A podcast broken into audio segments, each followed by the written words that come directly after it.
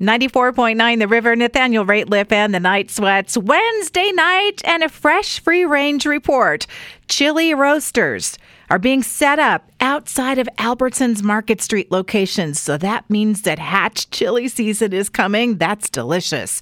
Flying M Coffee in Caldwell has a community fridge. They stock it with products that are entirely free. Take it if you need it and help stock the fridge if you can. The comic creation contests for the Boise Comic Arts Festival are officially open now through the end of August. Just create a single page, all ages, and details can be found at boisepubliclibrary.org.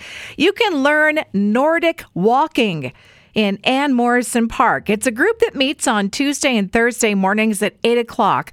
You have to pay $159, and that doesn't include the poles that you need for proper technique.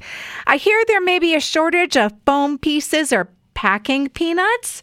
Have you heard of this? I know I had a friend try to buy some in bulk and they are not available for about a month. How about some potato dogs? They're like corn dogs, but they're fried potato logs on a stick.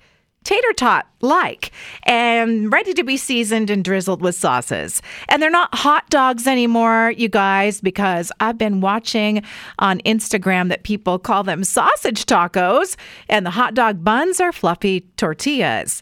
And the days of green Sprite bottles are numbered. Clear plastic is recycled more easily, so there will be a switch. Several companies are doing away with those specialty colors.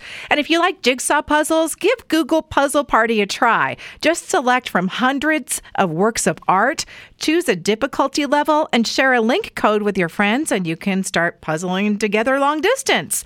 And there are several people who have posted to TikTok that they have a house phone and they found out that it works.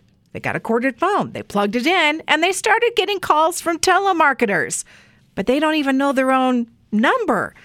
So people are plugging in phones to see, hey, is there a dial tone there? And what is so bizarre here is because it means that somebody somewhere is paying that bill. That's a wrap on the Free Range Report tonight. You can catch past editions at riverboise.com, riverevenings.com, and on Apple Podcasts.